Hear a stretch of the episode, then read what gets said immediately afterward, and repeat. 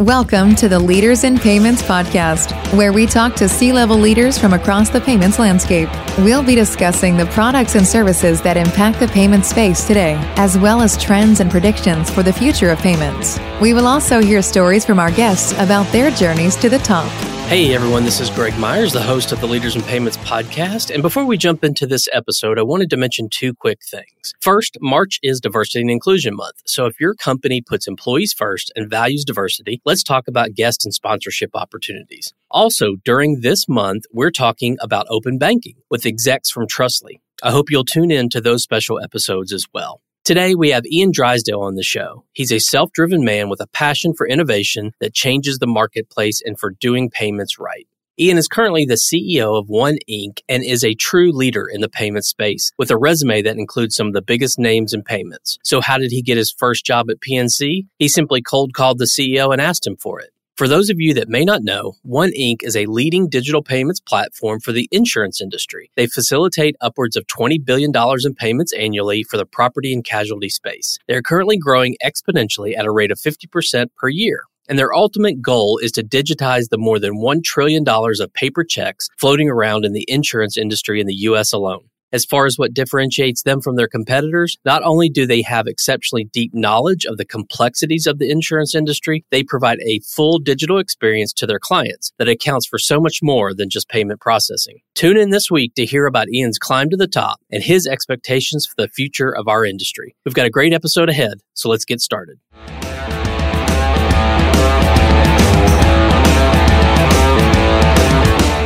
Hi, Ian. Thank you for being here and welcome to the Leaders in Payments podcast. It's great to be here today. Thank you very much. Absolutely. So let's dive right in. If you don't mind, tell our audience a little bit about yourself, maybe where you grew up, where you went to school, where you currently live. So some of those more personal things, and we'll dive into your career a little bit later on. Yeah, no, absolutely. I was uh, born in Montreal, Canada. I moved to the U S when I was about ten. I was a corporate kid. I moved around the U S quite a bit, so I got to learn about many parts of the U S. Went to university in Canada, then did my grad work at Florida Atlantic University in the Fort Lauderdale area. So I'm married, have three kids, and I now live in Saint Petersburg on the water and try to get out on the water whenever I can. So I think that's me in a nutshell. Nice. Great. Thank you for sharing that. If you don't mind, let's talk about One Incorporated. So tell the audience what One Incorporated does.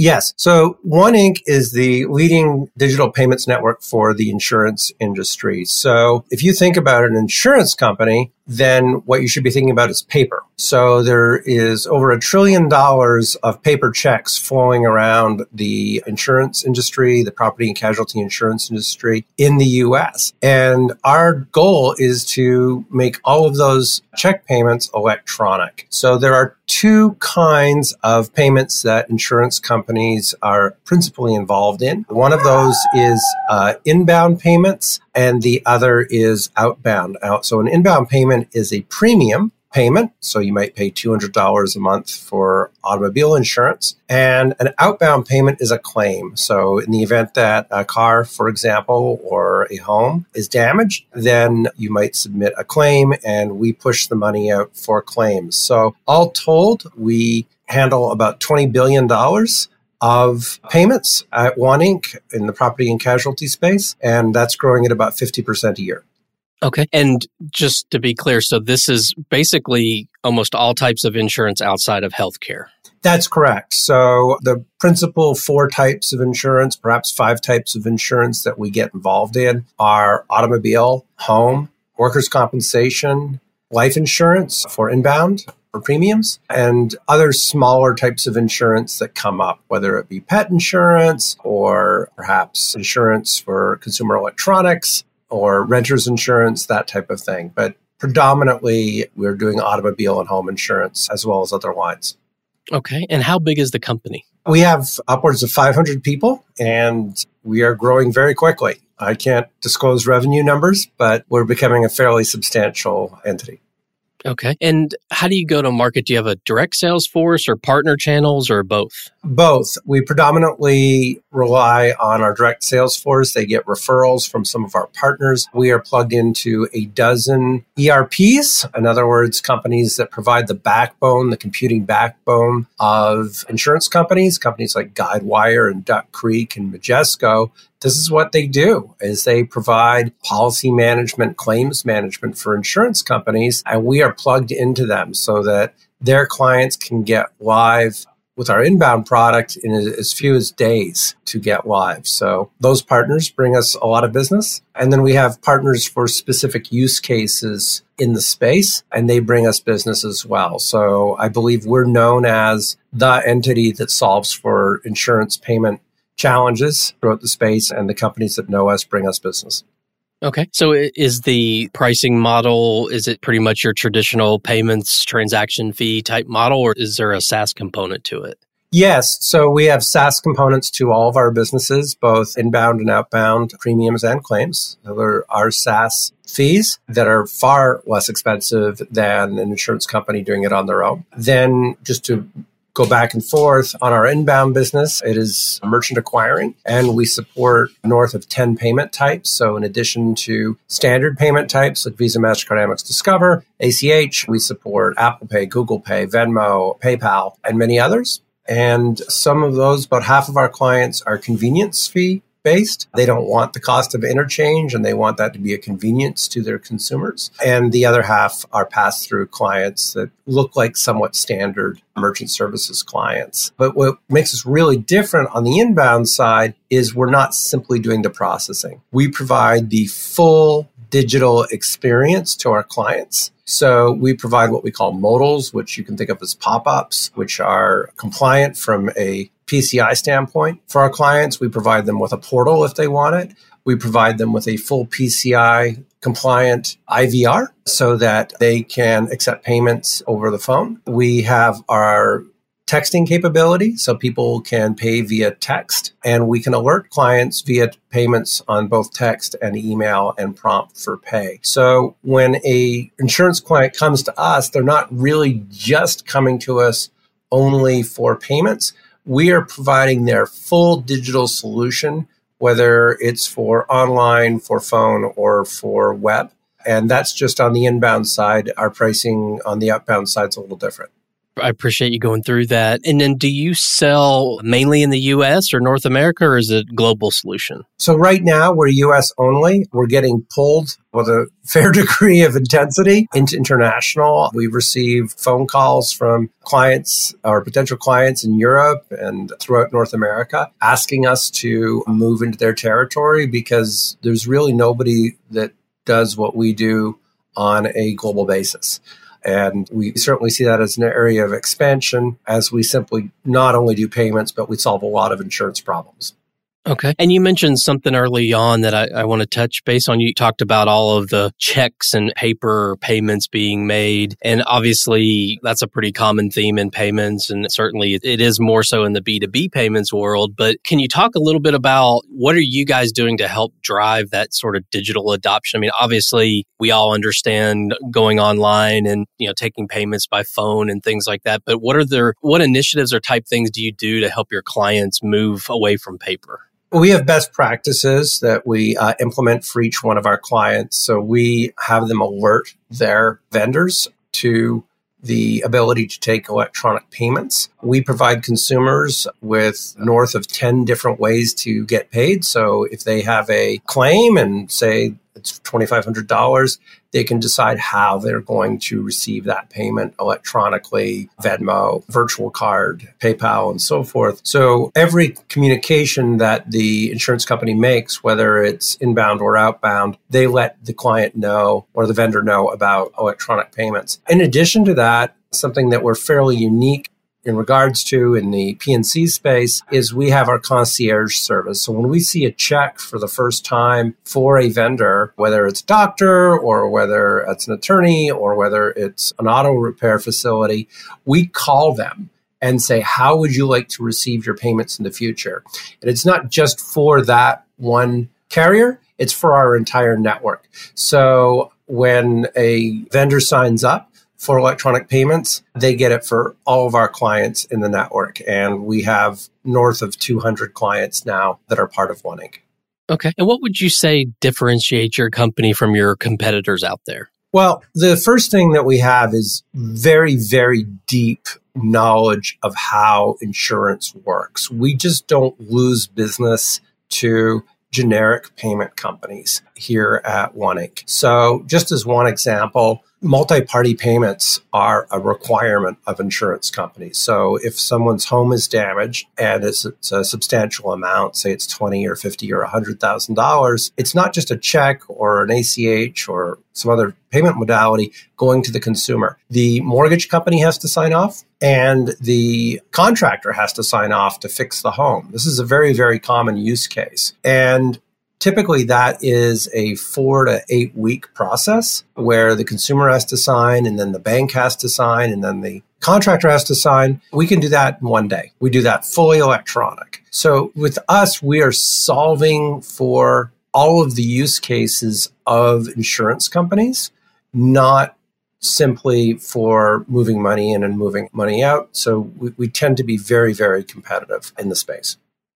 Okay. And you talk about all those sort of approvals having to happen. Is that part of what's sort of built into the SaaS model? Is that sort of some software that they get as part of working with you guys? Yes, absolutely. They get the full capability of everything that they would need to accept and manage. Premiums, including complete integration into their E R P. We know who has paid their premiums and who hasn't, and we have all of the digital follow-up. And then on the outbound side, we know how to work with our carriers to gain full sign-off on a claims payment and to make sure that everybody involved has signed off on those claims. So we have several dozen use cases that someone outside of insurance, they just wouldn't be able to pick up on the language or the use cases that are necessary to serve an insurance client, which is why we have very, very few competitors in the space. Yeah, it's not as simple as just making a payment or taking a payment, right? That's correct. Okay, so where do you see the payments industry heading? So you can kind of couch it with your insurance viewpoint if you want, but where do you see it heading in the next, say, two to three years? Right, so I think that there's going to be a huge shift towards real-time payments. There are multiple different companies coming out with real-time payments. Obviously, The Clearinghouse, Early Warning, FedNow, those are three in the U S. We're seeing this around the world. Uh, the U K is fully rolled out with real-time payments. So real-time payments are going to be a huge change, going from sort of batch from the seventies and eighties and nineties to instant. And I don't think that millennials or zennials are going to put up with payments that take twenty-four or forty-eight hours when they could be paid twenty-four by seven by three sixty-five nights, holidays, weekends. So that is going to be a big shift in the business. And I think that authentications are a really big deal. So it's less popular in the U S than it is around the world. I think that in Europe, for example, it was very common to have a password before you could use your Visa at your favorite online vendor. And there are other approaches to that with Apple Pay and the Google Wallet and, say, PayPal. But when people, quote unquote, sign for things digitally, it's going to be done and real. And that's going to really reduce fraud, both in our industry as well as in other industries, is that card not present transaction is going to be as much of a done deal as a card present transaction is today. Sure. Do you see cryptocurrency playing a role in the future?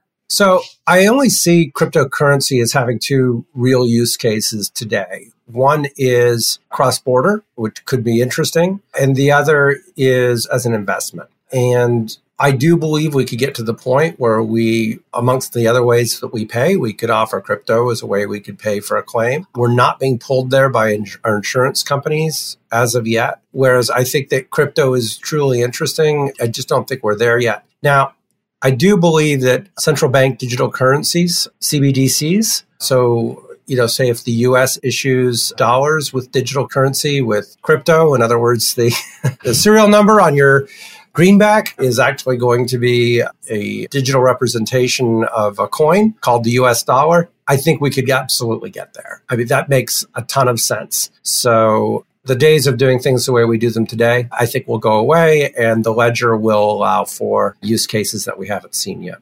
Yeah, I think it's pretty interesting just, you know, thinking about the insurance space where, you know, I think, and you can correct me if I'm wrong, but in the days of old where you had a car accident and it would take, you know, months before anything was ever settled, and certainly even maybe time after that before anyone saw any money. Now, a lot of these, I think, insurance carriers see the value in getting that payment made to disbursement out quickly. And even, I think, you know, some of them allow you to take pictures of the damage. And I mean, it's almost like you said, a real-time authentication and a real-time payment is almost sort of what the expectation is these days. Is that sort of what you're seeing?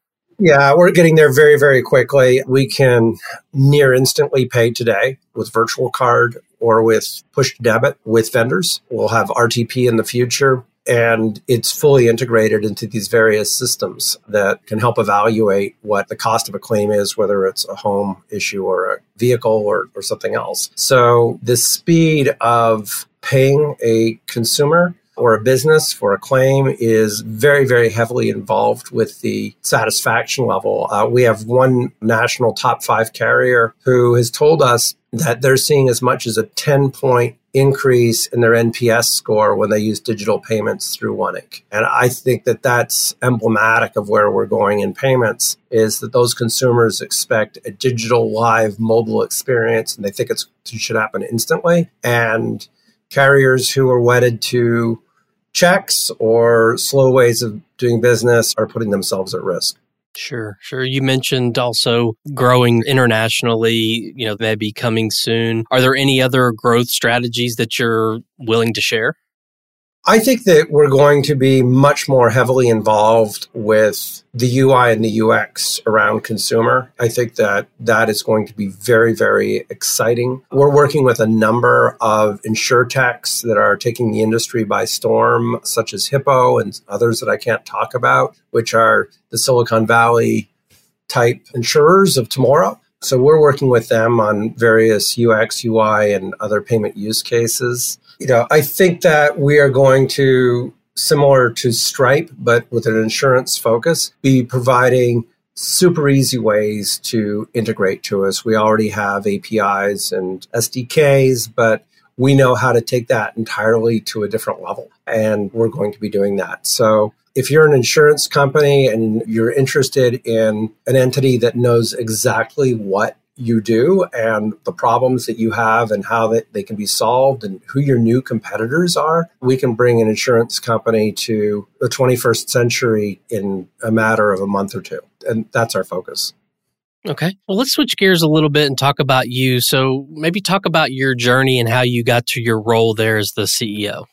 Yeah, I started off, I'd had a little sales experience in university, and I graduated when I was twenty-two, as a lot of people do. And I cold called C E Os around Harrisburg, Pennsylvania, where my folks lived. And I got the C E O of the P N C Bank region on the phone, and I asked him for a job, and he hired me, and he asked me if I wanted to do merchant services. And I said, sure. I had no idea what merchant services was. I could not figure out why a Verifone Trans three thirty cost three hundred thirty dollars at the time, because it looked to me like a fairly basic piece of equipment. And that's how I went into business. I had a small merchant portfolio in Hershey Park and the Hotel Hershey and Hershey Chocolate World as my first clients when I was twenty-three, twenty-four. I then joined uh, Envoy, which is now First Data Nashville. And I was soon selling nationally and had a little bit of success. And I was asked by the time I was twenty-six to run all the front end products at First Data. And by the time I was twenty-eight, twenty-nine, I was running most of product management for First Data in Palo Alto. So that's how I kind of got going. I then ran my first P and Ls, did some national sales, became chief product officer at WorldPay U S. And uh, then I ran national sales. I had seven hundred fifty people for Alavon, and we grew that business substantially. So that was my merchant services background. And then Headhunter asked me if I wanted to run Zealous Payments here in Tampa, which was my first experience with disbursements and outbound. And that was a terrific business. We merged and recapped that business for five point seven billion dollars in twenty nineteen, which was a terrific outcome after very high growth. And then I was asked by Great Hill Partners to become an executive in residence. Okay. And what was so attractive about One Incorporated?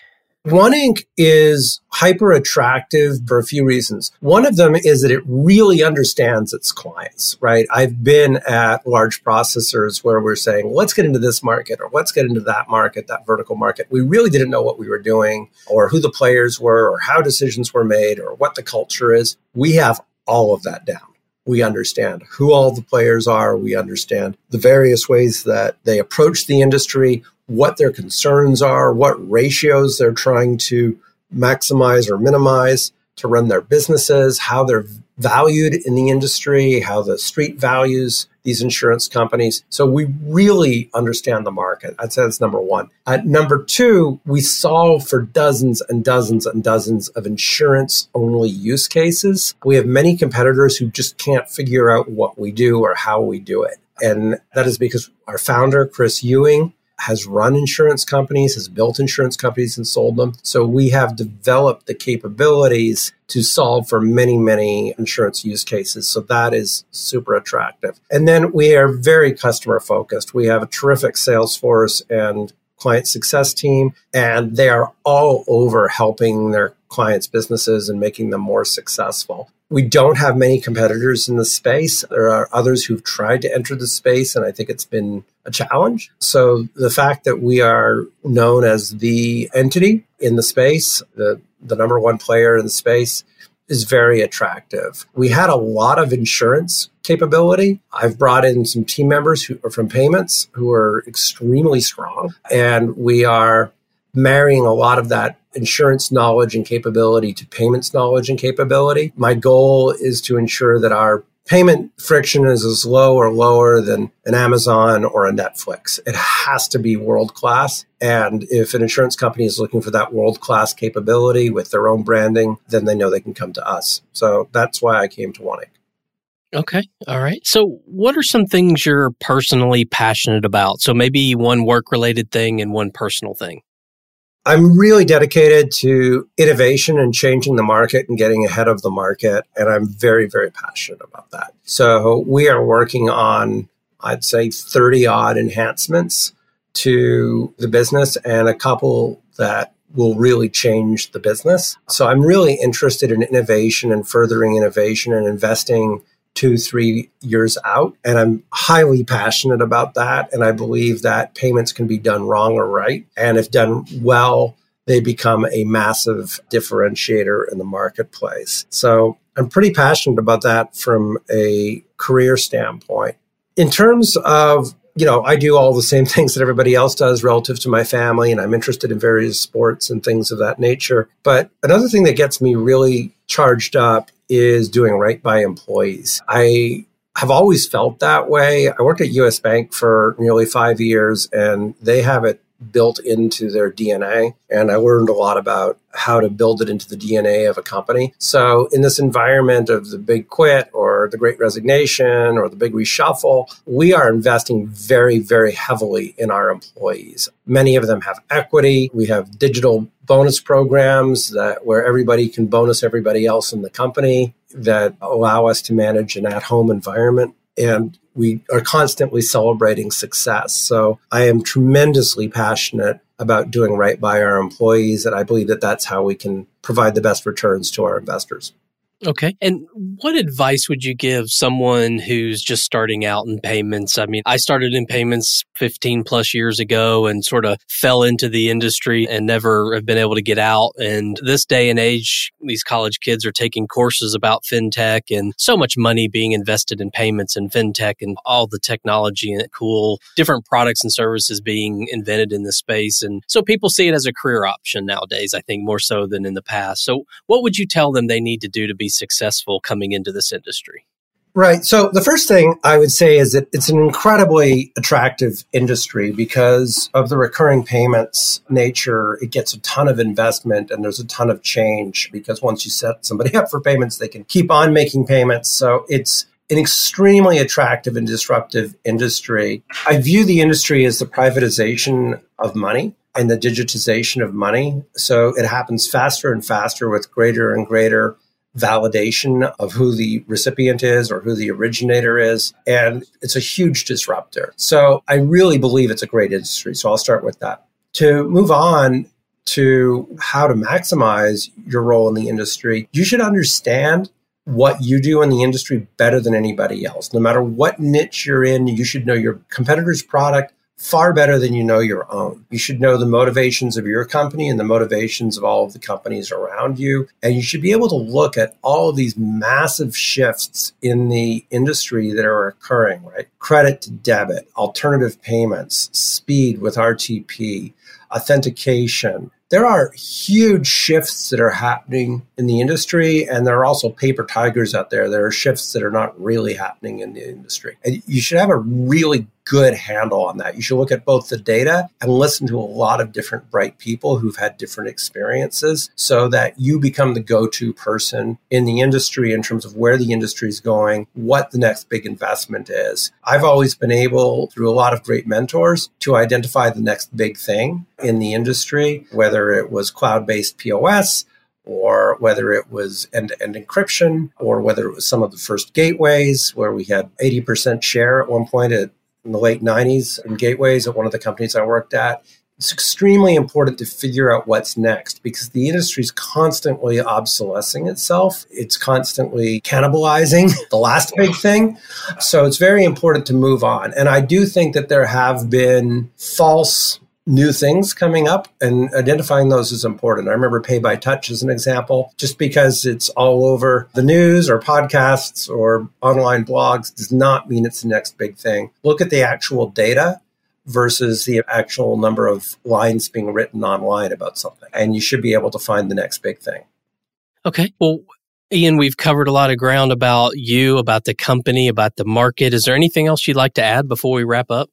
I think that I just encourage everybody to be persistent. Don't let one failure knock you down. Get back up and keep going. Identify a different horse to ride if the one that you're on is not the right one. And find as many bright and smart people that you can to work with, because even if they don't work with you today, or if they do work with you today, those become your peer group in payments all the way through your career. So I'm hiring people and working with people that I haven't worked with for a dozen or twenty years. Because I know that they're terrific. So build that network, and you should enjoy a great career in payments.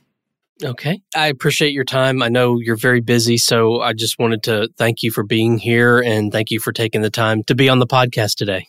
Well, Greg, thank you very much for your time. It's my pleasure, and we appreciate the opportunity. Absolutely. And to all you listeners out there, I thank you for your time as well. And until the next story. Thank you for joining us this week on the Leaders in Payments podcast. Make sure you visit our website at leaders in payments dot com, where you can subscribe to the show and where you'll find our show notes. If you enjoyed listening, please share on your social channels as well.